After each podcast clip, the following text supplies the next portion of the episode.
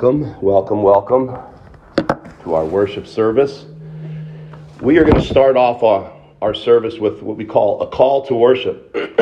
and this is to sort of get our minds correctly focused on what we need to get our minds correctly focused on, and that is the Word of God, Jesus Christ. And so I'm going to read from uh, the book of Mark, chapter 4, verses 30 to 32. Listen to what the word says. It's, and he said, How shall we picture the kingdom of God? This is Jesus talking. Or by what parable shall we present it? It's like a mustard seed, which, when sown upon the soil, though it's smaller than all the seeds that are upon the soil, yet when it's sown, it grows up and becomes larger than all the garden plants and forms large branches so that the birds of the air can nest under its shade. So we see here uh, the kingdom of God being compared to something very small, which is obviously, uh, we know the mustard seed to be one of the smallest seeds ever. What else does Jesus talk about being equivalent to that mustard seed, which is so important? Our faith. And there is a direct relation between this kingdom of God that Jesus has planted, has started, and has launched. There's a direct cor- correlation to that kingdom blossoming and blooming and growing into a gigantic tree where people can actually come and get shade and take protection. There's a direct correlation between that growth and your faith. And that's what we've been talking about in this series the past couple of weeks about faith in Hebrews, and that's what I'm looking forward to jumping back into today. So, with that in mind, with what is required of us, let's go to the Lord and let's ask Him, because even in our best case, producing that tiny little mustard seed can be difficult.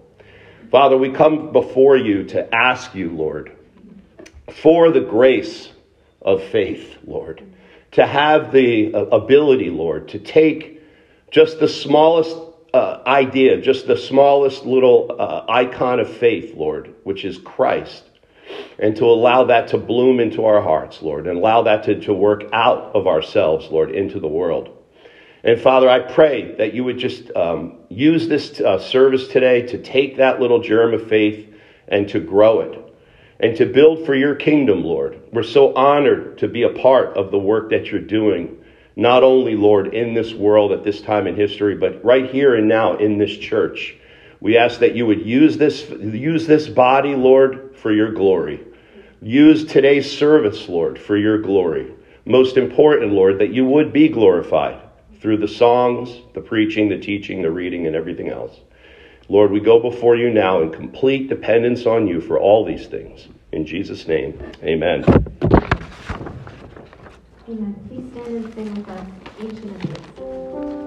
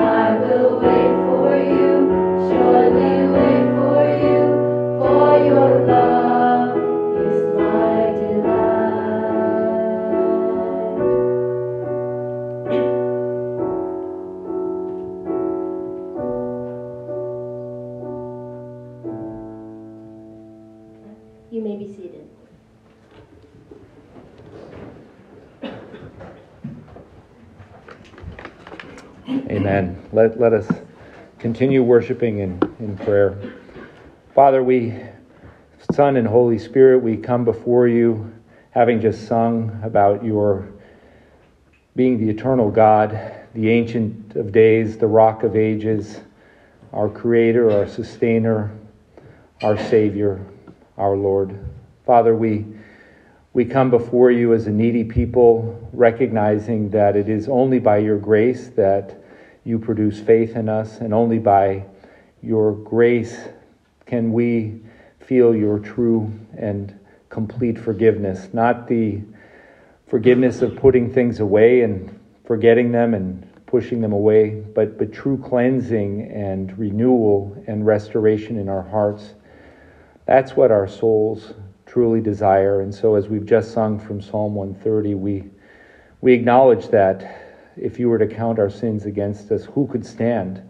But with you, there is great forgiveness and this cleansing. And so, we do wait for you. We confess our sins before you now, acknowledging that there's no good in us apart from you, and that in so many ways, having known and received your goodness and your good gifts, we, we often turn to idols. We often focus on ourselves, on our own needs, and we, we reject your ways. And Father, we, we know that we fall short in so many ways. And so we, we place ourselves in your hands, recognizing that only through your Son Jesus and his sacrificial death on the cross that paid the price for our sins can we come before you and receive that true and complete forgiveness. We know that you desire truth in our inner being, Lord, and, and so we ask that you would restore us, forgive us, cleanse us, and create a right spirit in us so that we could worship you as you deserve. Because there's no one who is worthy of praise except, except for you and you alone. Father, we, we want to praise you for uh, bringing Dot Swain home this week after time in, in physical rehab. Lord, we thank you that she and Fred are now together, and we pray that you would just continue to strengthen her and, and uh, be with them. But we rejoice together with them for the work that you've done in her body and in her health. Um, Lord, we continue to lift up Pastor Pat's mom and ask that you would heal her, that you would strengthen her and encourage her. Um, give her the care she needs, and we pray that she would be able to trust in you during this time and that you'd give comfort to, to the family as, as they um, seek her well being. And we ask you just be near to them in this, in this time of need. Uh, we pray for our sister Cheryl and her loss of her brother. Lord, would you provide the comfort that only you can give? We, we face loss so often in this life, and we, we just don't know how to process it, and, and it hurts and, it, and it's painful. And yet, Lord, you are near to the brokenhearted. And so we, we pray your um, comfort and, and strength during this time for, for Cheryl and, and her other family members. Lord, we, we also want to lift up Elvia de Alba, who's fallen in, in the hospital in Mexico. We just pray that you would strengthen her body and give her um, the care that, that she needs during this time. Uh, we think of Debbie's aunt Elsie and, and her health, and we, we, we lift her up and the family. Um, you've given her many years of life, and we pray that in this, in this uh, illness that she's dealing with, or that you would strengthen her and, and encourage her, and that she would be able to trust you completely for, for her health and well being. We pray for the continued strength and recovery of Rich Bauman as well after surgery. Lord, thank you that he came out of the surgery well, and we pray that you just continue to strengthen and restore him. And so, Lord, for our congregation, there, there are so many needs, and, and we ask that you would um, because you know us, because you love us, like a shepherd, would you lead us and guide us and uh, provide all, all that we need? We want to lift up specifically our family in focus this week, uh, Gregorio and Silvia, And we pray for, for them and their life, their marriage, um, their, all of their work, and um, we just ask that you would bless them and, and keep them. We pray for Sylvia's sons. We thank you that Jonathan is with us and he's receiving the care he needs for his hand to heal. We pray for Ulises and Elan in Mexico. We pray that you'd bless them and, and their and, and also for Sylvia's grandchildren, that you would meet them in, in, in their need, and for uh, Gregorio's family, for his brother Mauricio, for his mom and dad, for his mom and, and her health, and his other brothers. We just pray that you would um, bless them and, and, and keep them. We also lift up the Wilsons and, and their important work of equipping uh, national pastors in, in places where the gospel is, is often not able to be um, openly um, presented. And so we pray that you would just use them in mighty ways to, to equip um, pastors around the world and, and teachers, and we, you'd be with them. And we continue to pray for Linda and her. Um, and her family's health and, and uh, the grieving process for, for her sister and, and now her, her brother in law's uh, health as well. So, Lord, we just give these things to you because you are the great physician. You are over all things, and we know that we can cast all our cares on you because you care for us. And so, in this service, as we continue to worship you now and hearing your word preached, we pray that you would um, give Pastor Pat your unction, that your Holy Spirit would uh, make your word come alive through what words he has to share with us, that they would be your words and that they would um, produce the fruit that you would want them to have in us, whether it be the fruit of repentance, whether it be encouragement, whether it be new life in Christ. Father, we, we just know that your word never returns void, and so we ask that it would go out and carry out the work for which it was destined. Um, we just thank you again. What a, what a privilege to worship the living God and, and we leave all of these things in your hands because we know you are able. In Jesus' name, amen. Our Old Testament reading this morning comes from Genesis chapter 12, verses 1 to 4. Um, you can follow along in your Bible or on the screen. Genesis 12, 1 to 4, reading from the NASB. Now the Lord said to Abram, Go forth from your country and from your relatives and from your father's house to the land which I will show you, and I will make you a great nation, and I will bless you, and make your name great, and so you shall be a blessing. And I will bless those who bless you, and the one who curses you I will curse. And in you all the families of the earth will be blessed. So Abram went forth as the Lord had spoken to him, and Lot went with him. Now Abram was 75 years old when he departed from Haran. Um, may God rest, uh, bless the reading of his, his, word. And for those who are going to King's Kids, they can now go to their class. Or for those who'd like to hear the sermon translated into Spanish, you can dial into the number on your screen or in the, the bulletin.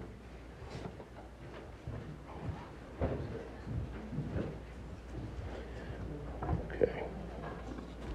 Well, good morning again. We are in Hebrews chapter 11. We are continuing to go through uh, one of the meatiest chapters in the Bible on one of the meatiest topics on the Bible. And that is Hebrews chapter 11 is the chapter, and the topic is faith. The topic is faith. So let's jump right in, and I'm going to start with verse 8, and I'm going to read down through verse 12. By faith, Abraham, when he was called, obeyed by going out to a place which he was to receive for an inheritance, and when he went out, not knowing where he was going. By faith, he lived as an alien in the land of promise, as in a foreign land, dwelling in tents with Isaac and Jacob, fellow heirs of the same promise. For he was looking for the city which has foundations, whose architect and builder is God. By faith, even Sarah herself received ability to conceive even beyond the proper time of life, since she considered him faithful who had promised. Therefore, there was born even of one man, and him as good as dead at that, as many descendants as the stars of heaven in number, and innumerable as the sand which is on the seashore. I really love that one little aspect there. You didn't have to add that in, but basically telling us he was as good as dead. And this really gives you the spirit and the fervor of the writer here. He is really trying to communicate and show you the miraculous, not only within each one of these people, but the miraculous that can happen when God's people have faith. And so we are right, sort of right in the middle of this chapter. and you would think if you know about how much the Bible speaks of Abraham, that this whole entire chapter could just be about Abraham as it relates to faith. Abraham is one of the central, if not the central figure of the whole entire Old Testament, and really could be connected to the central figure of the whole Bible very well, which is Christ, because Christ is the seed of Abraham. But when you're talking about Old Testament and you're talking about the Hebrew people, and you're even speaking about during the time of Christ. When you read through the Gospels, it's Abraham's name who constantly comes up. Abraham is that backdrop. I don't know if you've if obviously when you when you're watching social media, all the backdrops you see that are behind people aren't really there, as you probably know.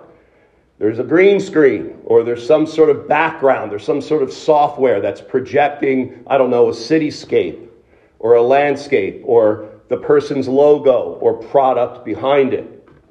Well, if Israel were to have a social media page during that time, their backdrop, their banner would be that of the patriarchs, especially that of Abraham.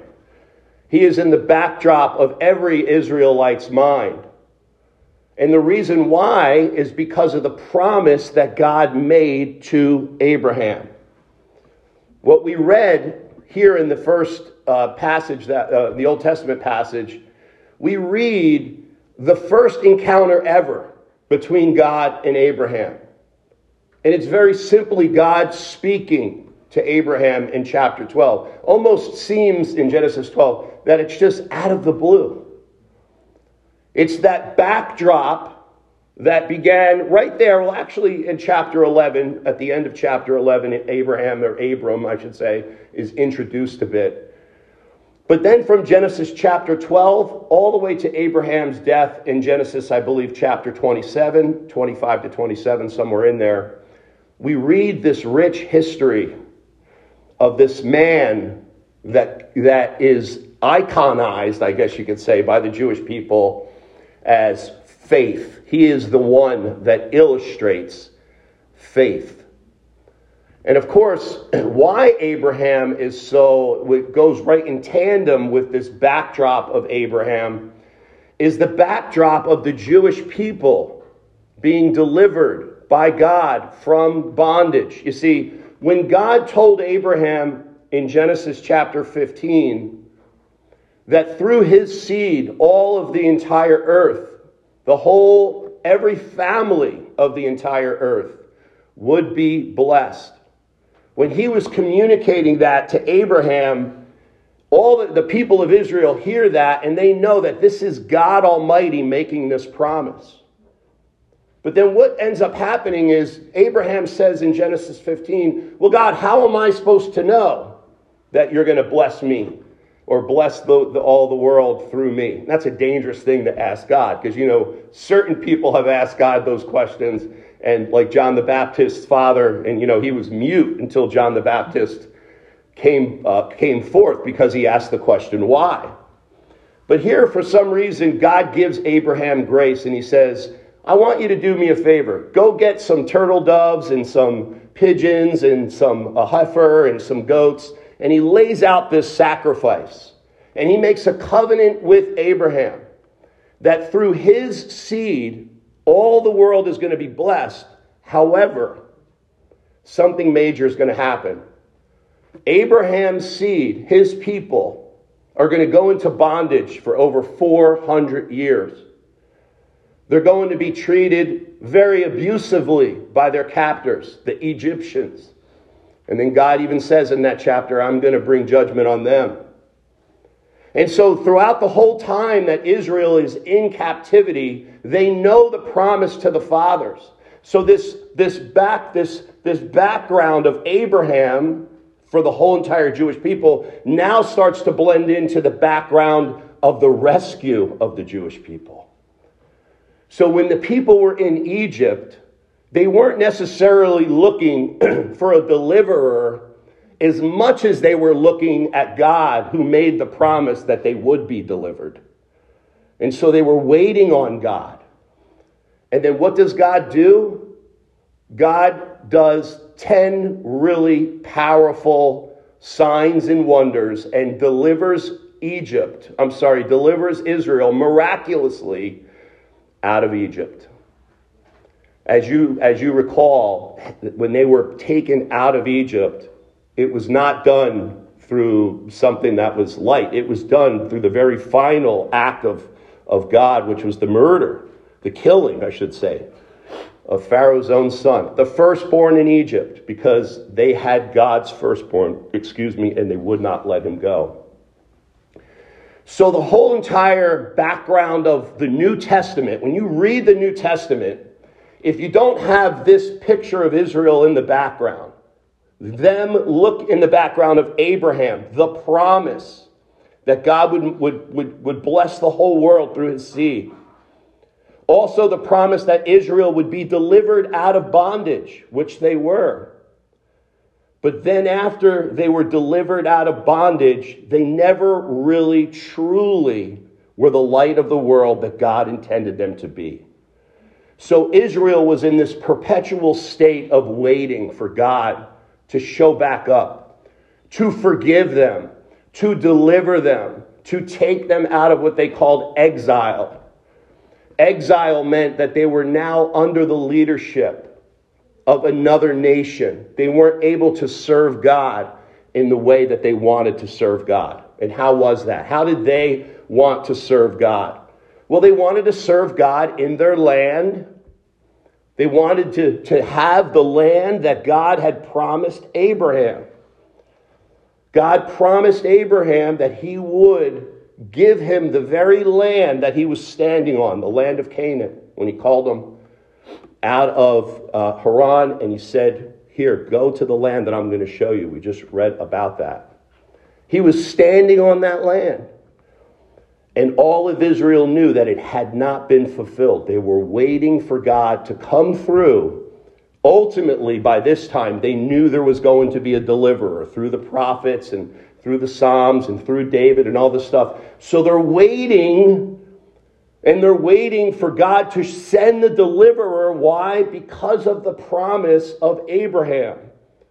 The very first verse of the New Testament, Matthew chapter 1, verse 1 the record of the genealogy of Jesus, the Messiah, or the Christ, or the Anointed One, the son of David, the son of Abraham.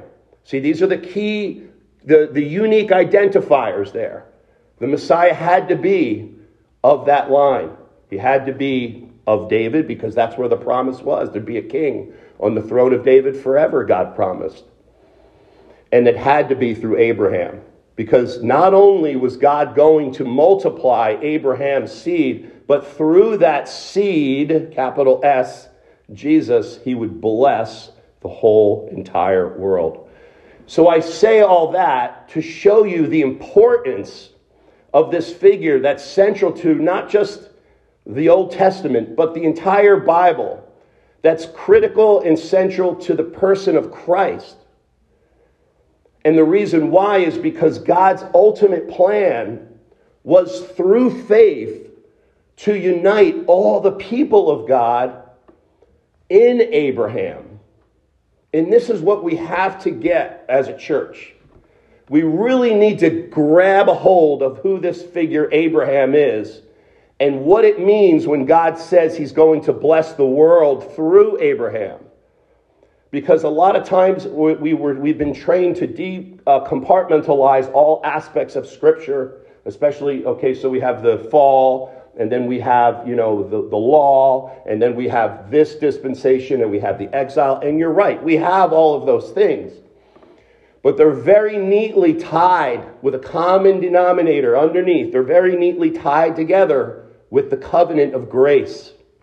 And that covenant of grace is God's promise of unmerited favor, meaning He is going to give people what they don't deserve, and that is going to be what?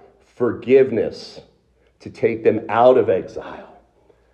And all of this started with Abraham. Now, you may be saying, well, wait a minute, didn't it start in the garden? Well, yeah, that's where Adam and Eve fell, and that's where the first promise was of a redeemer that God that, that the Christ with the seed of the woman would crush the head of the serpent, and that serpent would only bruise the heel, okay, of the seed of the woman. And that is the Garden of Eden. That's obviously a promise of Christ. And so, yes, it started there, but if you look through Genesis chapter 1 all the way up until the time of Abraham, there's a lot of weirdness that's going on. Right? We see the flood, we see God start over mankind. He wipes the whole world out with the flood, but he doesn't say to Noah, through your seed necessarily all the world is going to be blessed. No, he doesn't. He starts the world over with Noah.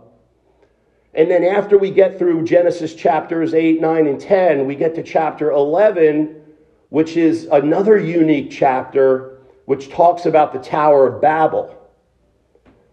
And so we see, if we pull back the camera lens and we look sort of at the first 11 chapters, we could see God is, there's something going on here. There's the start of something in Genesis 1, obviously. God creates his temple, the world, where his image is going to sit in it and his glory is going to reflect out of it.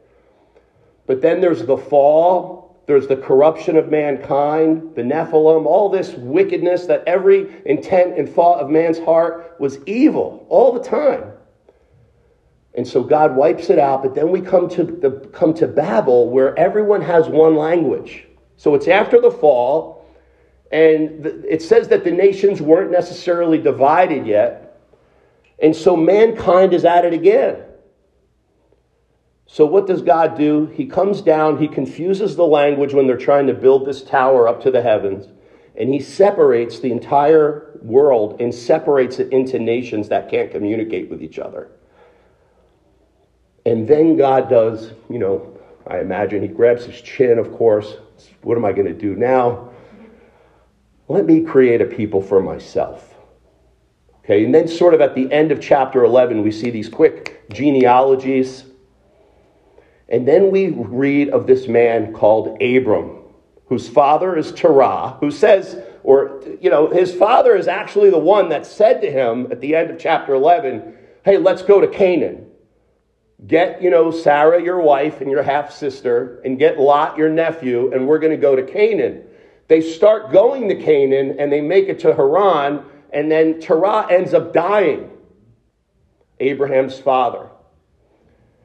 And then the very next chapter is chapter 12, and that's what we read.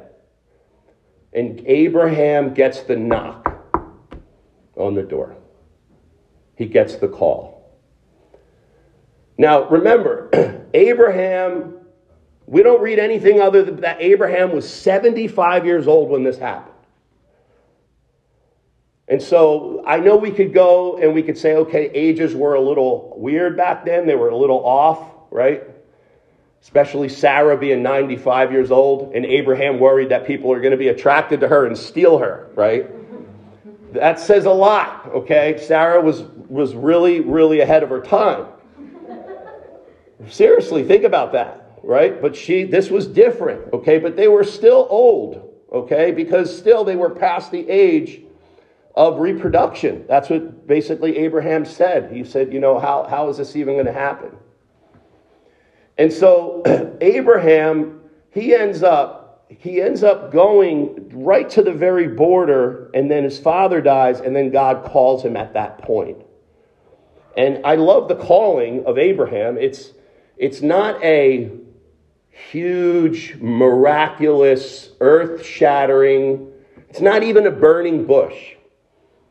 We don't know how God does it. He just calls Abraham out. And Abraham says, Okay, I'm going to go. And, and to me, you, you see, you have one of the most, one of the biggest icons of the, of the faith, Abraham, has absolutely no idea who he is. He has absolutely no idea how he's going to be used. Sarah has no idea what she's getting herself into. Now, again, we may be thinking, this isn't David, right? He's not about to go fight Goliath. As a matter of fact, Abraham, I mean, I don't know. I, am sort of on the fence about him. Was he wimpy or was he just like didn't want problems with people? Or was he a fierce warrior? Because he obviously was someone that knew how to fight because he trained 318 people that were born in his own house how to fight and how to go to war. That's a lot of people to train. Either that, he was smart to bring the right people in to train them.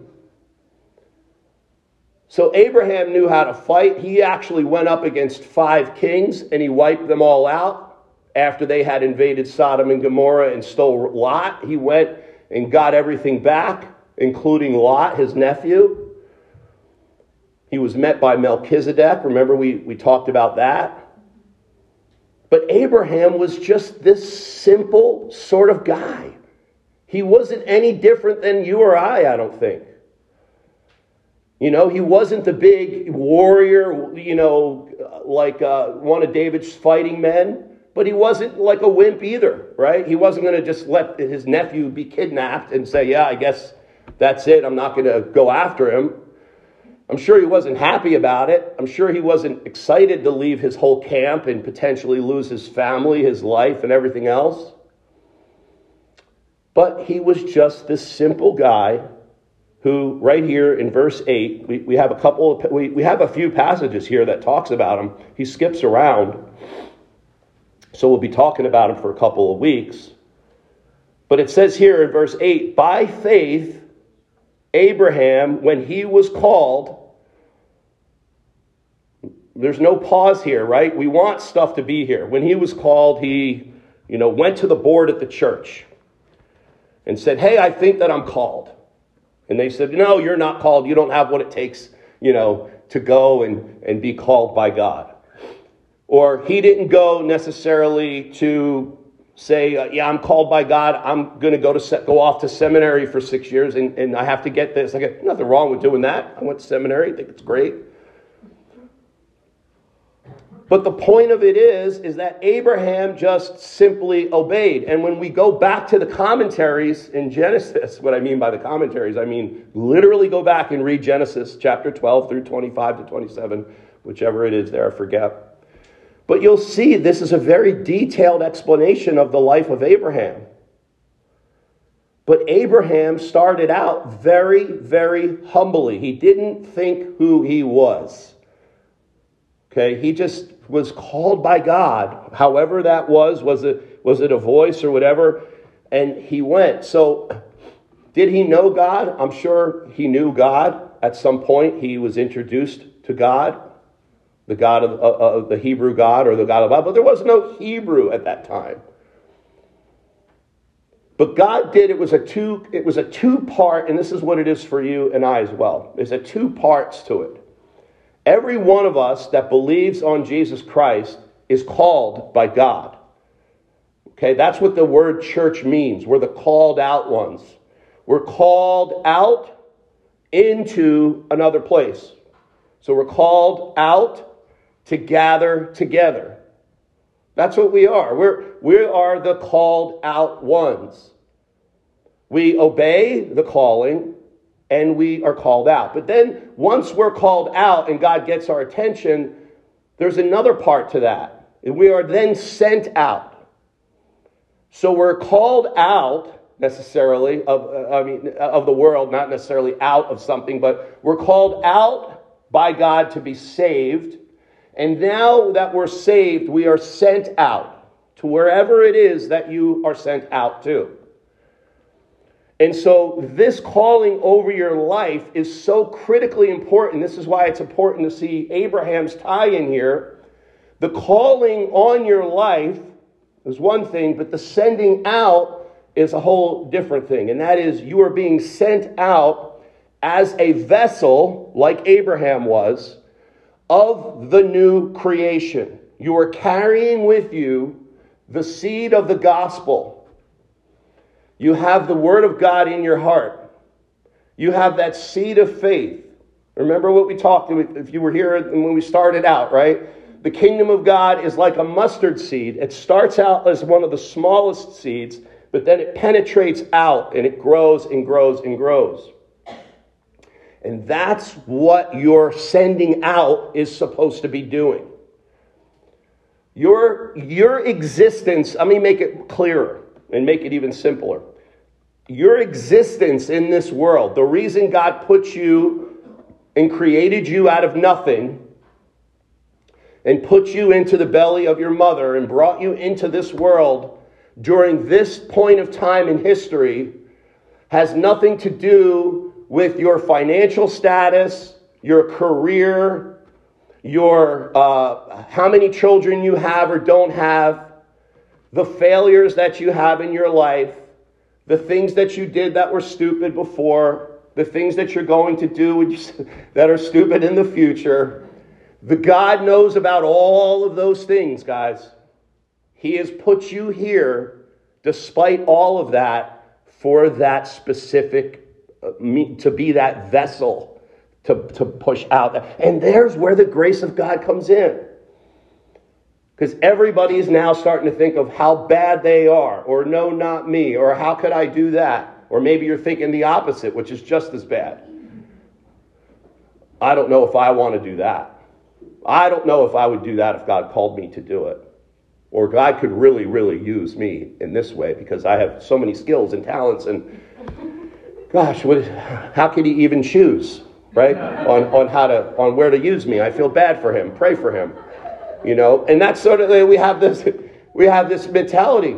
But but god it doesn't matter about all that stuff with god. He has you in your situation right now to be just like abraham was when he was called out. Maybe it's not maybe you're not initially being called out. You're in your calling go through this life that this man had right after God tells him, "Yeah, I'm going to bless you. You're, you're all, you know, all the nations of the world are going to be blessed through you." What does he do? He's this Mr. Tough guy. He's afraid. He does it twice. The first time he goes and he, he tells his wife, this is right after the calling. I believe this is in Genesis chapter 13. He, God covers his stupid mistakes, gives him protection. He goes to Pharaoh and lies and says that Sarah as well. He doesn't tell the whole truth, however you want to say it. He doesn't tell them that Sarah is his wife because he's afraid that he's going to get killed. Talk about faith in God, right? God telling me right now, Pat, you know, I'm going to go and use you. All the nations of the world are going to be blessed through you. And then I walk up 15 steps later and I see some guy and I'm like, oh, I quit.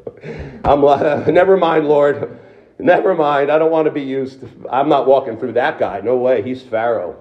You know? I mean, I would have been the most confident. Well, I say that. We would have been the most confident people in the world going up to Pharaoh, right? No. No, we would have done the same thing. You know, because God knows that your faith that little mustard seed of faith that you have in your pocket, you lose all the time, don't you? It falls out. Where did I put it? And so God is the one who has to, He has done it through, by grace, through faith, so that way nobody can boast.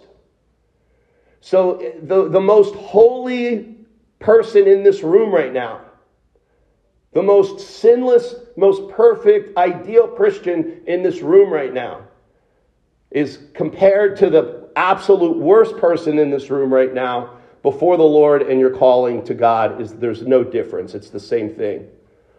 Now, don't, if you want to nitpick, get nitpicky on that. I'm sure we could get all theological, nitpicky on it if you want, but I'm not going to go there because you know what I'm talking about. All of the Bible says everything that's not done in faith is sin. So none of us have have even been sinless this past minute. Because some of you aren't even believing what I'm saying. So you lack faith. Or people listening to it. We, we're constantly in this flux, aren't we? Like our body is constantly rejuvenating and killing cells, and where our walk with God is in this constant flux. But He wants us to remember Abraham. Remember Abraham, the father of your faith, the one who is uniting all of the people of God. The, uh, he's uniting them in one land, that new creation, under one single Lord. Jesus Christ. There's not multiple gods or multiple peoples of God. He is the central uni- unifying person, Jesus Christ. All the glory has to be given to him, not us. So Abraham would hide right now, being in the presence of God. He doesn't want the, sh- the light shining on him. We have to be careful, right? We could go to the scriptures and we could honor and look at these guys, but even Abraham was a knucklehead. He even messed up. And he went and did it again. This was even after, you know, God promised them three or four more times. God had a habit of going up to Abraham, it seemed, every chance he had, and said, Abraham, wait a second. Take a look out of the whole land. As far as you can see, it's all going to be yours. Abraham's like, all right, yeah, whatever. And then Abraham, his attention was gotten when God said, But it's going to come from your body.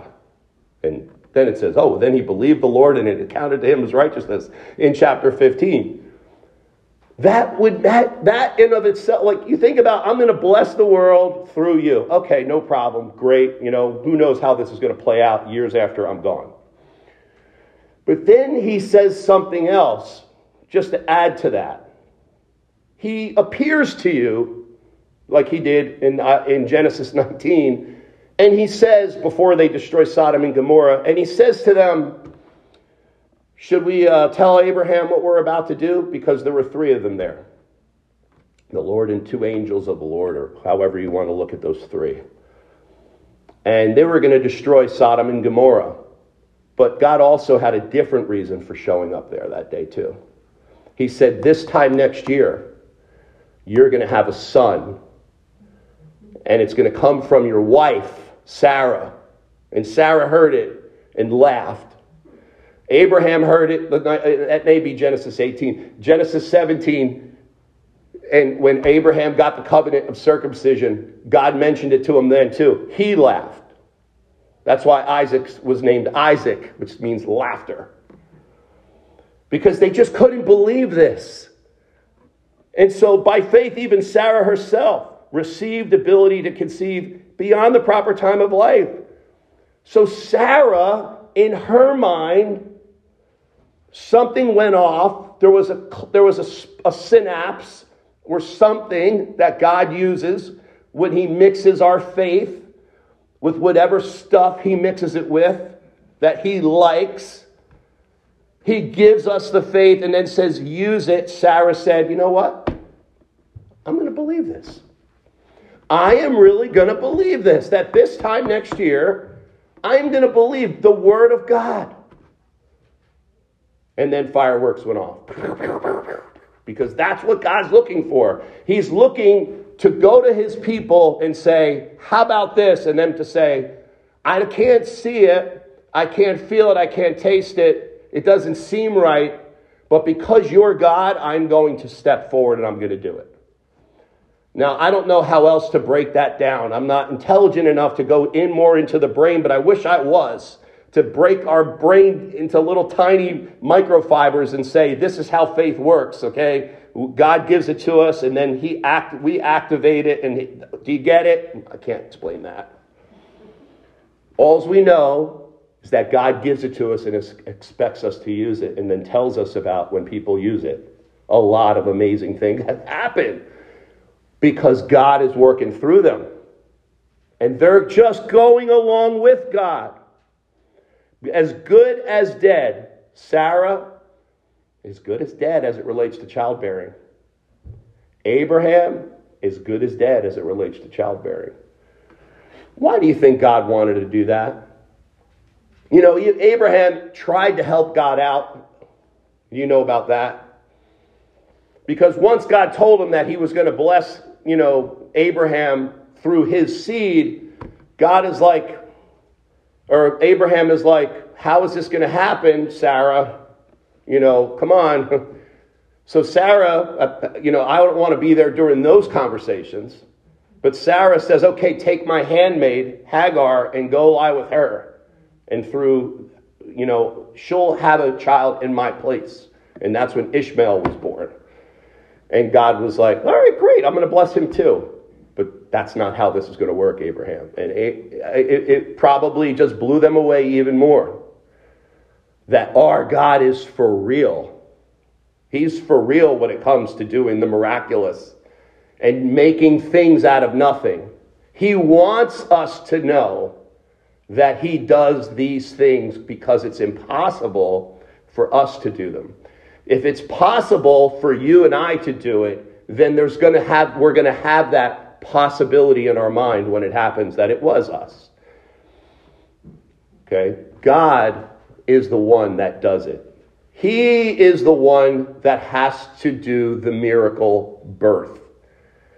And so the miracle birth, okay, here is, is obviously we're going to be looking at over next week and the week after potentially, we're going to be looking at this miracle birth of Isaac, but it's really pointing to the miracle birth of Christ.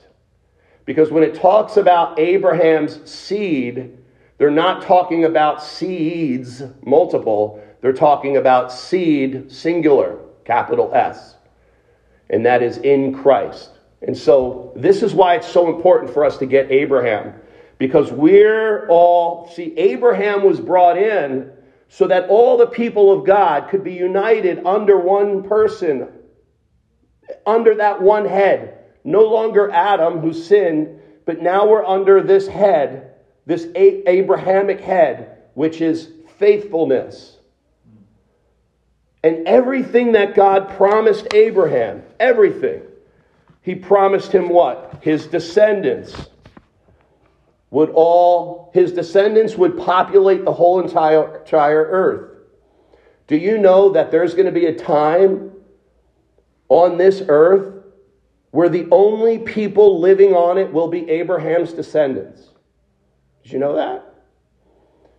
When the new creation comes and the dead are raised, those dead that are raised are Abraham's descendants. They are you and they are I. And so this is why it's so important. He puts all the Abraham's descendants and, and he meets them in Christ. And how do they get saved? Not through the law. They get saved through faith, right? Under that category of Abraham. Because so that, see, God wanted to show look, I'm calling Abraham before I even gave you the law. I'm calling Abraham before I even gave you circumcision. I'm calling Abraham, and guess what? Why I'm calling him? Because he was faithful. And now he gets that status of righteous, and all of those who are in Christ are in Abraham's seed. We are the seed of Abraham. The true Israel is the, is the seed of Abraham, the spiritual Israel. So we're all gathered to Christ in this pocket of Abraham here. Without Abraham, we don't have all that. We don't have any of that. And it all started and it all began by a simple calling. Now remember what God did, okay? He could have, he could have, maybe he called Noah, who knows? Maybe Noah said, No, I am not I'm done. I did the ark. I don't want I don't want a whole people, right? Who knows? That's total speculation. Okay? Don't ever don't believe that. But I'm just saying, he didn't call Noah. He didn't, you know, do something different there with Enoch. He could have did something with Enoch, he, through Abel, his blood, you know, through that seed. Who knows? No, he used Abraham who simply obeyed by faith. He used Sarah, who was simply willing, and she was there with him by faith. Why? Because God wanted to show how impossible it was. Why? Because He wants to show you that your little itty bitty faith can you be used in the same way. I don't mean to be so cliche, but it's true. I'm not trying to tell you God wants to do something really big in your life. He wants you to be the next Abraham. I'm not telling you that because that wouldn't be biblical. Does God really want to do something big? Yes. In your life, yes. Big according to who? To God. To you, it may, or to the to the world, it may not be big. But to but to God, it's huge. It's just as valuable as what Abraham did. It's just as important because God uses people and He uses all the parts. They're all moving parts. It's not this big gooey sort of mess that just God is just going to figure it out because He's God. At the end, He's just going to and make everything good. Nope, He does things meticulously through perfection, through people, through His glory, through His grace. He uses our faith, but even that is a gift from God that we have to go to. But, uh, but here's the bottom line Are you willing to be used in that way? Are you willing to stop going, okay, I'm going to, I know what to do in my mind, but now I'm going to take those wires and connect them and see what happens. I'm going to connect the wire of God's calling and my faith, and I'm going to connect it. And you don't have to, this isn't just in big things, this is in everything in your life. This is in your everyday dealings at your job, in your, in your home, uh, in your personal time, whatever you do. This is God is with you always and wants to be a part of all that and is using all that. Man, if we could just get that. He's using all of that for his glory for the big project. So let's be very sensitive to the little tiny things, these little tiny verses. By faith, Abraham, when he was called, obeyed by going out to a place which he was to receive for an inheritance. We're going to get more into that. I didn't even talk about the city, which has foundations. Um, because that's sort of uh, the way the writer goes is he sort of talks about Abraham, Sarah, and then something else, and then goes back to Abraham. So we're gonna we're gonna follow that pattern going forward. But activate that faith. Read ahead, okay? Read chapters 12. I'm sorry, finish 11. Read chap- chapters 12 and 13. So at least we, we can all be on the same page on where this is going. Let's pray.